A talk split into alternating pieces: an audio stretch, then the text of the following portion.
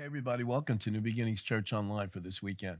We're in this foundation series, our very first series for 2022.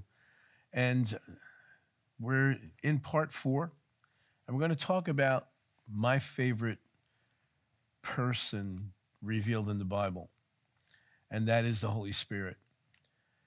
Um, just to do a little bit of review, if you haven't seen parts one, two, and three, we've been studying about how vitally important a good foundation is to the life of a believer. Well, what is the purpose of a foundation?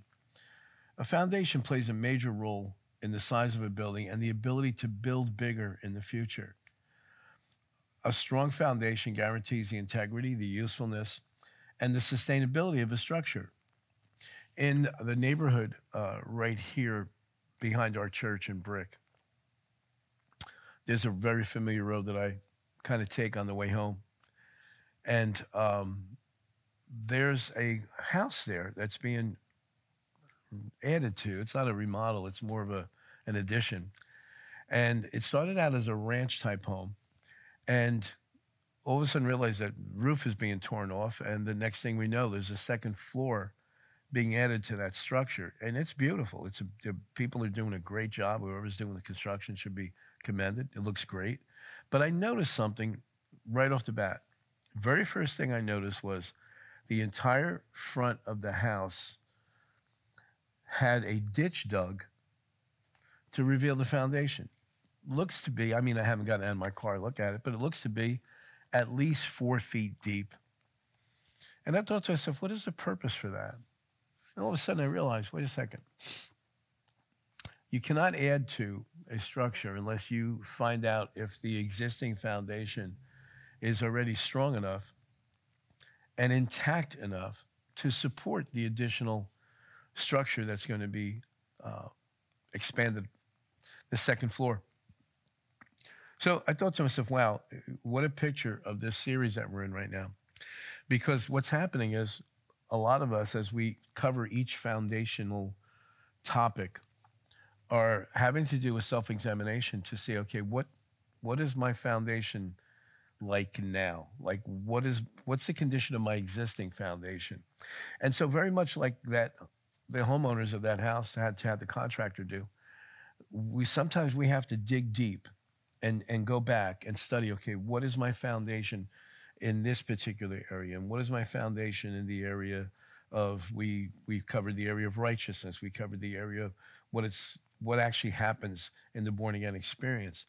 And so we're, we're coming to understand that uh, what God is going to require of the church and what's God, what God's going to require of us individually and personally is going to, of necessity, require us to kind of like scrape the dirt away, scrape away all that's seen on the surface, and really get down and say, what do I really believe about this topic? And what do I really believe about that topic? And uh, how strong is my foundation? And so we're going to see that today uh, as we continue to study in part four about this person of the Holy Spirit.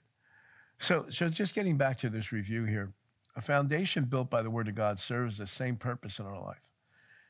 2 Timothy chapter 3 verse 16. This is an extremely important portion of scripture as it pertains to this. And let me read you the scripture and then we'll kind of unpack it a little bit. 2 Timothy 3:16. All scripture is given by inspiration of God and is profitable for doctrine, for reproof, for correction, for instruction in righteousness, that the man of God may be complete, thoroughly equipped for every good work. Now understand this.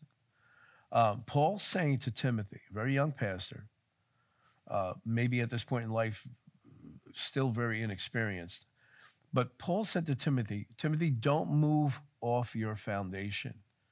In fact, build it stronger and, and stronger because you're going to have to accomplish a lot for God. Timothy would.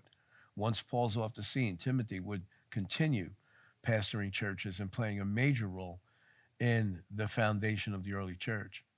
The other thing that's very interesting to note, and you, and you cannot separate this, you know, we have this habit as, as believers and as students of the Bible that sometimes we just take a scripture, pull it out of context, and um, we don't really get the fullness of the context. Um, But if you read the beginning of chapter three, Paul is talking about what it's going to be like in the end times. What is it going to be like just before Jesus comes back to earth? And man, if you read that and and you're free to do that, I'm not going to go into it for the sake of time.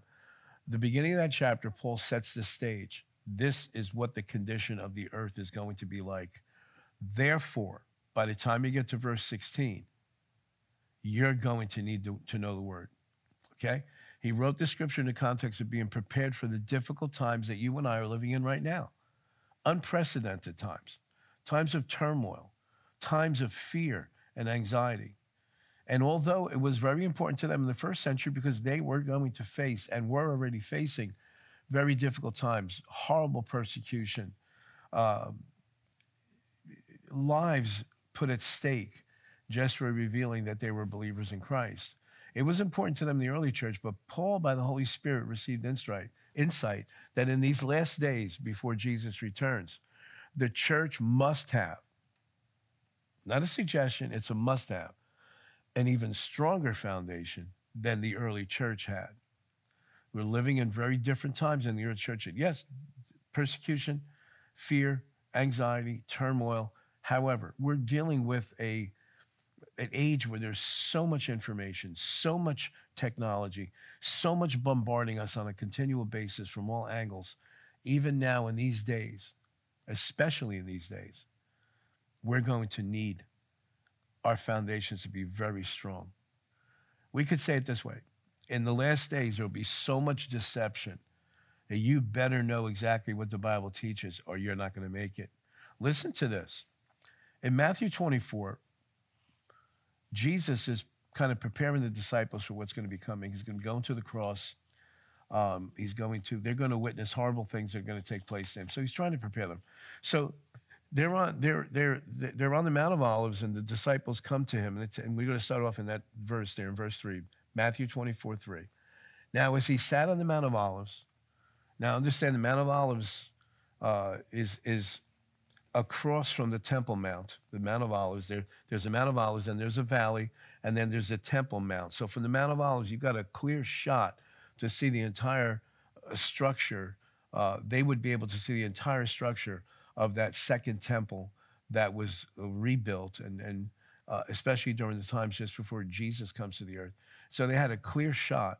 And so they're there, they're sitting on the Mount of Olives, they're looking across, they're looking at the temple, uh, Jesus is there with them, and they ask this question Tell us when these things will be. See, Jesus had just said to them in verse 2 uh, Not one stone of this place here, this is beautiful as it is, the day's going to come when there's not going to be one stone left on top of another. And we know that by 70 AD, that was totally fulfilled. So that intrigued them because that would be equivalent to us saying somebody like we're taking a trip to Washington, D.C., and seeing all the beautiful, the White House, the Capitol building, the Washington Monument, and the Jefferson Monument, Lincoln Monument, and somebody saying one of these days this is going to get flattened and there won't be anything left of this place. That would get our attention. And so it got the attention of the disciples. And so they said to him, Tell us when will these things be? And what will be the sign of your coming and of the end of the age? And the very first thing that Jesus says in verse 4 and Jesus answered and said to them, Take heed that no one deceives you. Did you catch that? Said the very first thing is be on guard, be aware that no one deceives you. So Jesus said the very first sign of his coming would be deception on a worldwide scale. And we know that the answer to deception is truth. In these days that you and I are living in, we have got to have a very strong foundation of the truth, or we will not we will not survive. And we're supposed to not just survive, where we're supposed to thrive. And those of us that have that strong foundation, and those of us, and I hope you're joining us in this quest of building a stronger foundation of the word in our lives, we will not just survive, but we will thrive even in the worst of times. So, so far in part two, we established the truth that when we're born again, we become a new creation in Christ. I'm sure you're familiar with 2 Corinthians 5.17. Therefore, if any man or woman be in Christ, he or she is a new creation. Old things have passed away. Behold, all things have become new. In part three, we discovered that through a great exchange, Jesus took our position as a sinner so that we could take his position as righteous. Therefore, we attained a good position with God. Righteousness means that we are in a good relationship with God. I don't know if this, I'm, I'm sure this has probably happened to you, that maybe one of your relationships, whether it's a family relationship or uh, a, a, a, workplace relationship or somebody that you're friends with in church. And uh, you may start out with, man, things are really well, you're getting along really good. Um, there's a lot of harmony between you and this individual or group of individuals and you know you guys are enjoying each other's company and enjoying the fellowship and and you're seeing how god's using this relationship and then all of a sudden something happens uh, either you do something wrong or somebody else does something wrong and there's an offense that takes place and that you feel that wall come up. What happens at that point in time? There you're no longer in right relationship with each other. Something's wrong. Something has come in. Some kind of a wall has come up and there's there's some it's not the same well, that's basically what happened with Adam and Eve and God. They had an awesome relationship. Mankind had an awesome relationship with God. And then, you know the story Adam and Eve fell. They took their trust that they had in God and they placed it in the enemy. And that caused a rift. It caused something's not right. Now, it's not so much on God's part because God is love, but they lost their awareness of the presence of God. And when we're out of righteousness, when we're out of right standing with God, we lose our awareness that everything is okay between us. Okay?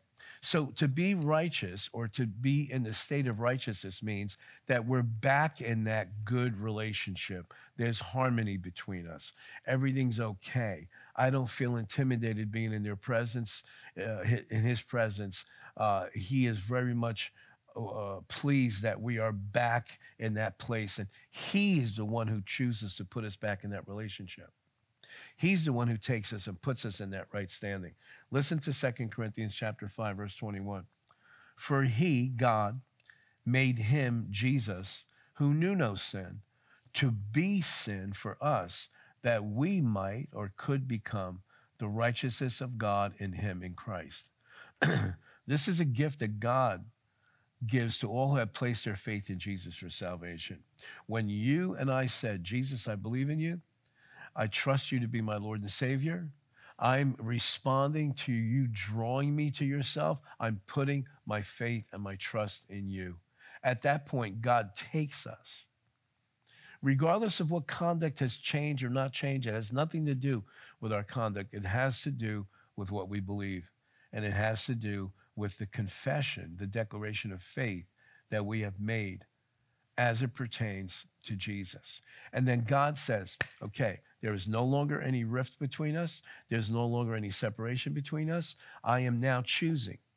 Even though you may still be acting the way you did, even though you may still be conducting yourself the way you did, that's, that's on your part. But as far as my part is concerned, I now will choose to see you in good standing. There is nothing separating us anymore. There is no wall of offense. I'm not angry with you. I'm very pleased with you. I choose now to treat you as if you are completely perfect. That is an awesome gift from God. And that is what the Bible calls righteousness. Romans chapter 5, verse 1 says this Therefore, having been justified by faith, in other words, having been declared innocent because of our faith in Jesus Christ, we have peace with God through our Lord Jesus Christ. He has brought us back into that place of harmony that place where everything's okay between us. Verse 2 says, through whom also we have access by faith into this grace in which we stand and rejoice in the hope of the glory of God. What is it saying here? we have peace with God. But because I've declared my faith in Jesus Christ, and I'm choosing now to declare that He's my Lord, He's my Savior, He is my God, I now have access to grace to stand now from this point forward. I am now being placed in the position of righteousness. I am in right standing with God. And we who are born again, when we are born again, we step into a good place with God. And that happened because Jesus gave himself for us. Okay, so we come to part four now.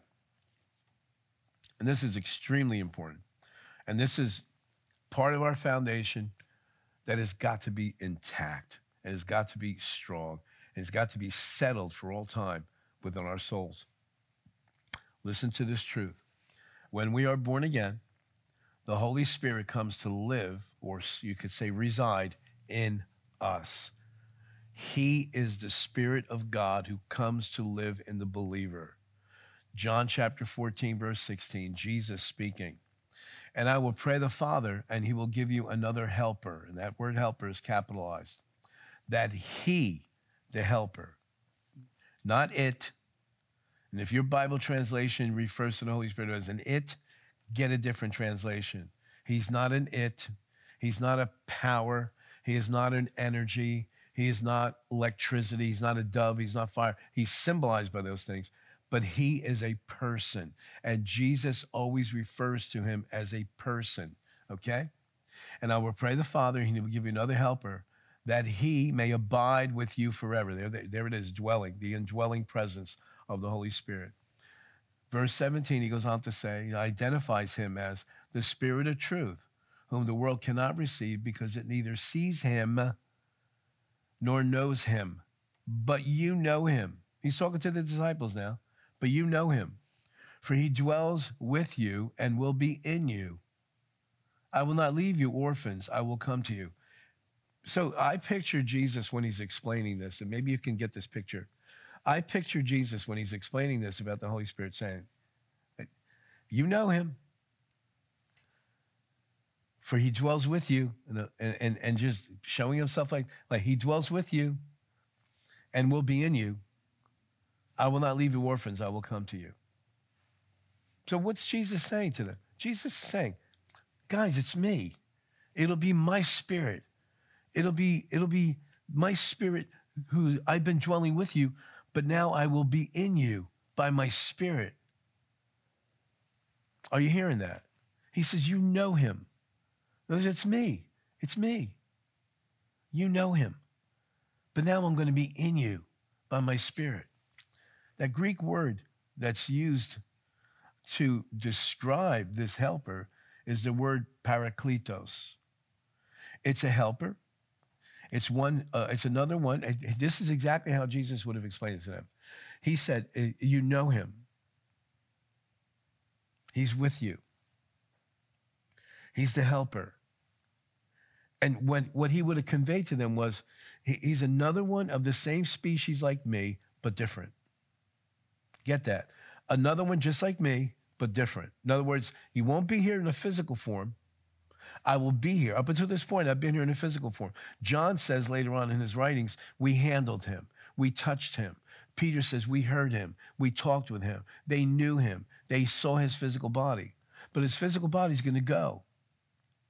But his spirit would come and dwell each and every believer. Some of the other words that are used to describe this person of the Holy Spirit is advocate, where we get the word for attorney from. One who comes alongside us to take hold together with us against. An attorney stands next to his client and pleads his case. He's there to make sure that justice is done. He's there to make sure that the needs of his client are taken care of. He does not leave the side of his client until justice is done. That's who this Holy Spirit is.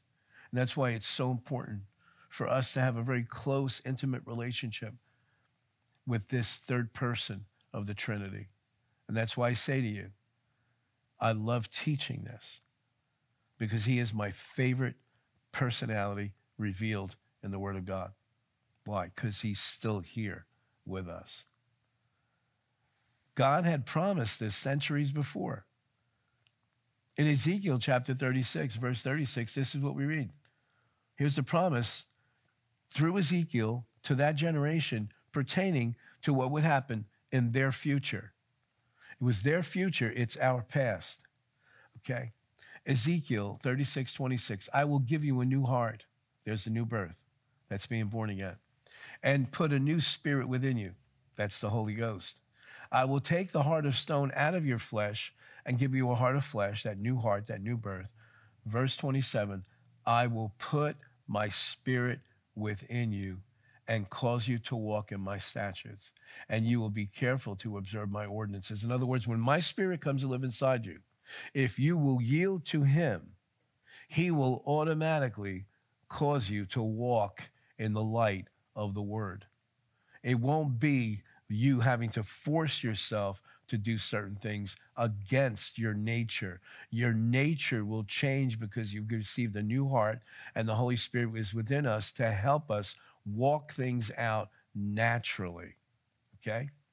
In Galatians chapter 3, verse 13, it talks about the promise that God made to Abraham many, many, many centuries before Paul wrote this letter to the Galatian church. Christ redeemed us from the curse of the law, becoming a curse for us. For it is written, Cursed is everyone who's hung on the tree. We know that, it's Old Testament. Verse 14, He redeemed us he purchased us back, He ransomed us in order that the blessing given to Abraham, Genesis chapter 12, that the blessing given to Abraham might come to the Gentiles through Christ Jesus. Listen to this so that by faith we might receive the promise of the Spirit. The promise God made to Abraham was way more, much more than wealth, than land. It was the promise my spirit will once again live in man, just like Adam was created originally. Now, before the resurrection, the Spirit of God could only come upon and could only be in the midst of God's people. But now he fills and indwells every born again child of God. 1 Corinthians 3:16 says this. Do you not know that you're the temple of God and that the spirit of God dwells in you? And that can only be fulfilled. That promise can only be fulfilled. The Spirit of God can, can only come and dwell mankind because the Lamb of God had been sacrificed for our sins and resurrected from the dead. Listen to this. I love this part of the Gospel of John. The Gospel of John, chapter, chapter 20, verse 19. This takes place on the very first Easter, very first resurrection day and then it says here, verse 19, then the same day at evening, being the first day of the week, when the doors were shut, where the disciples were assembled for fear of the Jews, Jesus came and stood in the midst and said to them, Peace be with you. When he had said this, he showed them his hands and his side. Then the disciples were glad when they saw the Lord. Verse 21 So Jesus said to them again, Peace to you. As the Father has sent me, I also send you. And then he did something very unusual. And, he, and when he had said this, he breathed on them and said to them, Receive the Holy Spirit. Now, what just took place there? He showed them his hands, he showed them his side. They believed in who he was. They were glad to see the Lord. They believed it was him. Having believed, they're now experiencing the new birth. And so, in response to that, Jesus again says to them, Peace to you. Shalom Aleichem. Wholeness to you, completeness to you. Everything's coming together now, disciples. As my Father has sent me, I also send you. And when he said this, he breathed on them and said to them, Receive the Holy Spirit. That the first resurrection night, the disciples came to faith in Jesus. They finally could put the whole puzzle together. They finally got the answer to the question that they said when Jesus was in the boat with them and the storm broke out. And Jesus, they wake him up. Now, Master, don't you care that we're perishing? He gets up, he speaks to the wind, the storm calms down, and they look at each other and go, Who is this man? That the wind and the waves obey him. Who is this? They know who he is now. He's the Son of God, he's the Messiah of Israel, he's the second person of the Trinity. So he breathed on them. Now, where do we see that again? There's only one other place that we see anything like this, and it's in Genesis chapter 2. Jesus breathed the Spirit of God in them, just as God the Father, the Creator, blew the Spirit of God into the nostrils of Adam. Genesis chapter 2, verse 7. And the Lord God formed man of the dust of the ground and breathed into his nostrils the breath of life, and man became a living being. Well, wait a minute. if man became a living being only after God breathed into his nostrils, then we have to assume, even though he looked like a man, even though he had the form of a man, even though we would have seen a body there, God did not consider him a living being until God breathed his breath, his spirit into that, that form of a body, that form of a person. He became a living being. In Hebrew, it's the word nephesh. It can be, it can be defined as a living soul. In other words, a real person now alive to his creator. Up until that point, Adam was a man, was a body, there was a body there. It may have already been moving, it may have already been breathing, but it didn't have, it wasn't a living being yet. God didn't consider him a living, complete being. In other words, God did not consider him in his image and in his likeness until God breathed the spirit into him, the breath of life into him. And so, eh, as Adam was a body, but not yet a living being, the disciples walked, talked, thought, ate, but really only existed until Jesus breathed on them and they received the Holy Spirit and they became alive again unto God. I hope you're catching that. I hope you're catching the significance of this. That's why our foundation has got to be so intact as it pertains to the presence of the Holy Spirit in your life, in my life. If I'm not aware of the presence of the Holy Spirit in my life, I'm walking, I'm talking, I'm eating, I'm thinking, but I'm not living. I hope you're catching that. I'm existing. Before I was born again, I existed. Before you were born again, for those of you that are not yet born again, you're existing. Oh, yeah, it looks like you're walking around. It looks like you're a, a, a, a part of the human uh, of the human race. You're part of mankind, but spiritually speaking, you're existing. You need to be turned on to your connection to God by the Spirit of God. You know, previously, think about this.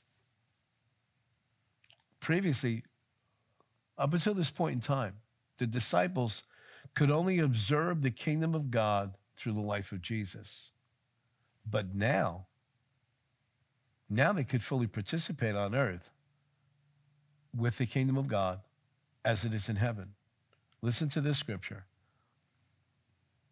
2 Peter chapter 1 verse 2. Grace and peace be multiplied to you in the knowledge of God and of Jesus our Lord. As his divine power has given to us all things that pertain to life and godliness through the knowledge of him who called us by glory and virtue. Verse 4 by which we have been given these to us exceedingly great and precious promises. Pay attention to this now.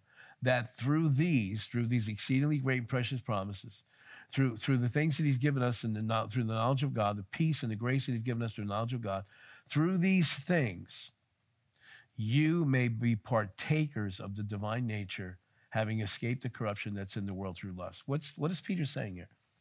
We're not existing any longer. We're not just human beings walking around on this earth any longer. There was a time that we walked, talked, thought, ate, conducted ourselves we, were, we would have the appearance of being alive. No one would say we were dead. That person's dead. No, they're still moving, they're still talking, they're still eating. They have the capacity to think. But they could not participate. You and I could not be partakers of the divine nature. Why? We weren't born again yet.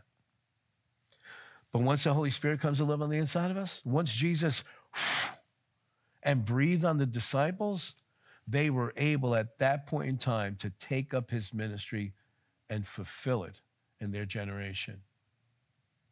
When you and I become born again, when we receive the Holy Spirit coming live inside of us, when we say, Jesus, I believe in you, you're my Lord, you're my Savior, I believe you died on the cross, you paid for my sins.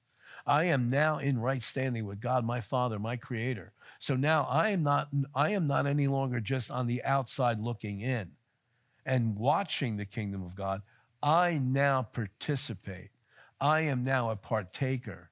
I am an active participant. I'm no longer a spectator. I am now an active participant in the kingdom of God here on earth. Now, previous to Jesus breathing the Holy Spirit on them, the disciples could only observe the divine nature being demonstrated by Jesus, who is 100% God, 100% man. They had never seen before, they'd never seen or heard before a man, a human being, filled with the Holy Spirit. They couldn't understand how someone who's flesh and blood could do what God does. You remember when Jesus opened up the eyes of that blind man, and then the, the Pharisees brought him in for a trial and they're grilling him. And they're saying, and you know, uh, who did this? And, and the blind man said, Look, you're saying that this man's a sinner, but we know that sinners only, what he was saying was, we know that sinners couldn't do the things that this man did. A sinner who just exists on earth is not a partaker of, a participant of the divine nature. But something was different about this man. See, they observed the kingdom of God being in demonstration and manifestation through Jesus. They stood by, they marveled, they were astonished. Now, they were able to do a couple of things here and there in his name, under his authority, while he was still present. But now, by them receiving the indwelling presence of the Holy Spirit, they are now able to fulfill the ministry. In other words, the church was ready to be the representation of God Almighty in the kingdom of God on the earth. Why? We have his spirit living in us. Jesus had given the disciples a hope that they could set their hearts on, something for them to look forward to. And he began to explain this to them before the resurrection, before the crucifixion. Actually, at the Last Supper, he began to prepare them for this transition. I'm leaving, but my spirit will be here with you. John 14, 12, Jesus speaking. Most assuredly I say to you, he who believes in me, the works that I do, he will do also, and greater works than these he will do, because I go to my Father. My physical presence is leaving this earth. I'm going back to where I came from. Then verse 13 comes. And whatever you ask in my name, that I will do, that the Father may be glorified in the Son. And if you ask anything in my name, I will do it. What's Jesus saying? I'm going away. If you believe in me, you'll do the same things you've seen me do. And then he goes right into how that's going to happen. How's that going to happen? How are we going to do these greater works? If you're leaving, how are we going to do these? Well, Jesus said, in my name. But look, look at how it's actually going to take place. Verse 15 if you love me, keep my commandments. Verse 16, and I will pray the Father, and he will give you another helper, that he may abide with you forever. The Spirit of truth whom the world cannot receive because it neither sees him nor knows him, but you know him, for he dwells with you and will be in you. It's how we introduced this in the beginning. Jesus is saying, I'm going. But those who believe in me, the things that, what, in other words, what you've seen me demonstrate of the kingdom of God, through my life, you now are going to be able to do the same thing. How? How? Number one, you're going to do them in my name. Number two, my spirit's going to come and live inside you. And it will be me doing the things through you. That's an amazing promise. Praise God. Hallelujah. I hope you're understanding the significance of this. The born again person returns now to the very first state in which mankind was created. 100% flesh and blood body with the spirit of the living God dwelling in it. A living soul, a real person, no more just walking, talking body with a dead spirit in it. And Jesus took a lot of time in the Last Supper to introduce and reveal the Holy Spirit to the disciples and subsequently unto us. John 16, 5. But now I go away to him who sent me, and none of you ask me, Where are you going? But because I have said these things to you, sorrow has filled your heart. They didn't understand. This is a good thing, he's saying. Nevertheless, I tell you the truth, it is to your advantage that I go away. For if I do not go away, the helper, the advocate, the attorney, the one who's going to take hold together with you against, if I don't go, he cannot come to you. But if I depart, I will send him to you. Verse 7, the Amplified. But I tell you the truth, it is to your advantage that I go away. For I do not go away. The helper, comforter, advocate, intercessor, counselor, strengthener, standby will not come to you. But if I go, I will send him, the Holy Spirit, to you and to be in close fellowship with you.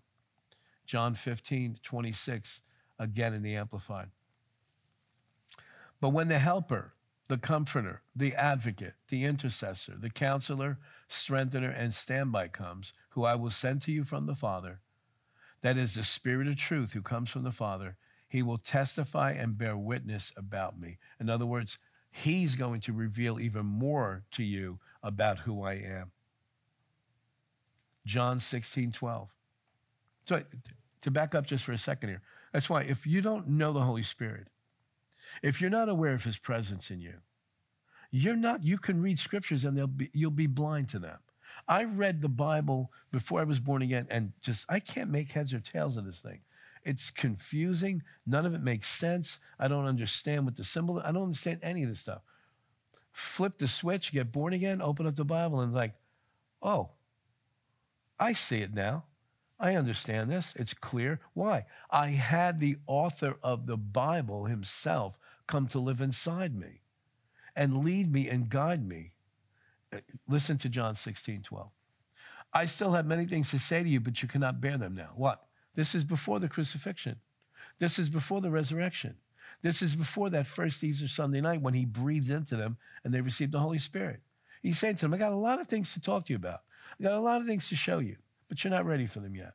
Verse 13. However, when he, the Spirit of truth, has come, he will guide you into all truth, for he will not speak of his own authority, but whatever he hears, he will speak, and he will tell you things to come. He will glorify me, for he will take of what is mine and declare it to you. And you see the disciples after the resurrection, after the ascension, when Jesus returns to heaven, you see them walking in revelation knowledge that they never had while Jesus was still on the earth himself physically.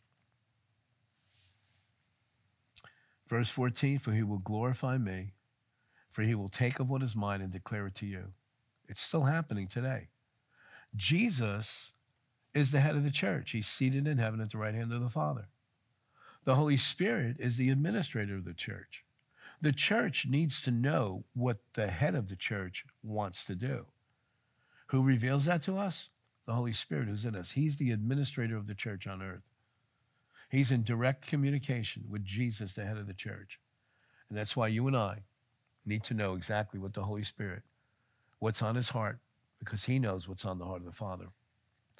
God gives his followers the Holy Spirit so they may know him better. Since the Holy Spirit is God's Spirit, He knows the thoughts of God and reveals those thoughts to believers. The Holy Spirit opens believers' eyes to the hope of salvation and the inheritance that we have in Christ. There's an inheritance that you and I are supposed to walk in. There's an inheritance that you and I are receiving on a regular basis. It's what our possession is because we belong to Jesus. Listen to Paul's prayer for every believer. It's, it's part of the letter that he wrote to the church at Ephesus. It's chapter 1, verse 15. Therefore, I also, after I heard of your faith in the Lord Jesus and the love you have for all the saints, do not cease to give thanks to you, making mention of you in my prayers, that the God of our Lord Jesus Christ, the Father of glory, may give to you the spirit of wisdom and revelation and knowledge of him the knowledge of God, the eyes of our understanding being enlightened, that you may know what is the hope of his calling and what are the riches of the glory of his inheritance in the saints. Did you catch that? Paul, under the inspiration of the Holy Spirit, prays for the church at Ephesus, and it's, it's passed down to us this day. Prays that we would be recipients of, that we would be connected with. The Spirit that brings wisdom and revelation in the knowledge of God. That's the Holy Spirit. So that the eyes of our understanding, our, our real spirit man, would be enlightened, that we would know what the hope of his calling is. And that we would be able to appreciate and partake of the riches of the glory of his inheritance in the saints, that's you and I, that are born again. This is one of our foundational beliefs. The Holy Spirit is a person of the Trinity, third person Trinity, which came to live in us when we got born again. He is the Spirit of God here on earth to administrate the church and guide every believer. We could very accurately say he is the foundation builder. He reveals the word to us. He draws our heart to Jesus. He must be the closest person to us in this life. I pray that you have not yet, if you have not yet, taken this very first step to open up your heart to God, to allow the Holy Spirit to draw your heart to Jesus. He's calling you, He's extended to you an invitation to come into relationship with Him. It's so important that you respond the right way. It's so important that you don't put off that invitation. It's so important that you accept and allow the Holy Spirit to draw you to Jesus. The Holy Spirit, He wants to open your eyes to who Jesus really is. And having done that, it's up to you then to respond and say a very simple prayer, out of your heart Jesus, I believe in you. Jesus, I believe that you came to this earth and died on the cross for me. I know that you're tugging my heart. I know that you're pulling me towards you. And you want to be in relationship with me. Jesus, I'm responding to you today. And I say, yes, yes, I believe in you. I'm ready to declare my faith in you. Jesus, be my Lord. Be my Savior. Have your spirit come to live in me. I welcome your presence in my life. I believe that God raised you from the dead and you're alive. And I want a relationship with you. I want to spend all of eternity with you. Jesus, I receive you as my Lord. In Jesus' name. Very simple prayer. Just take what I said and put it in your own words. Very simple prayer. Now, for those of you that are believers, for those of you that are already born again, I pray in the name of the Lord Jesus that you allow the scriptures that we've just covered, that you would allow the Holy Spirit who's speaking to you, or even right now, to reveal himself to you even more and more. That you now, see, it's, it's, it's amazing how it works. The Holy Spirit makes us aware of this invitation from Jesus to come into relationship again. But now, the Holy Spirit's inviting us to get to know him better, to have a closer relationship with him, to treat that relationship as very natural, to speak to him as you would speak to a close friend, and honestly, even more intimate than that. That you would be very much aware of this person, the Spirit of God Almighty living inside you, that you'd be very much aware of him, and you would speak to him, you would share with him, you would communicate with him you would treat him like you would treat someone who, who you love and share your life with him so that he can impart to you everything that Jesus in heaven wants you to know here on the earth. He will reveal the word to you. You can pray, Holy Spirit, open up my eyes to the word of God, and then go and study your Bible, and then see the difference of how you now start to, your eyes are open even as Paul prayed for the church at Ephesus, and that you receive the knowledge of God Almighty through his written word by the leading of the Holy Spirit. I pray this for every single one who's watching this in Jesus' name. Thank you so much. I pray that this has been a blessing to you. and I pray that the Holy Spirit becomes so real to each and every one of us. In Jesus' name, amen. God bless you.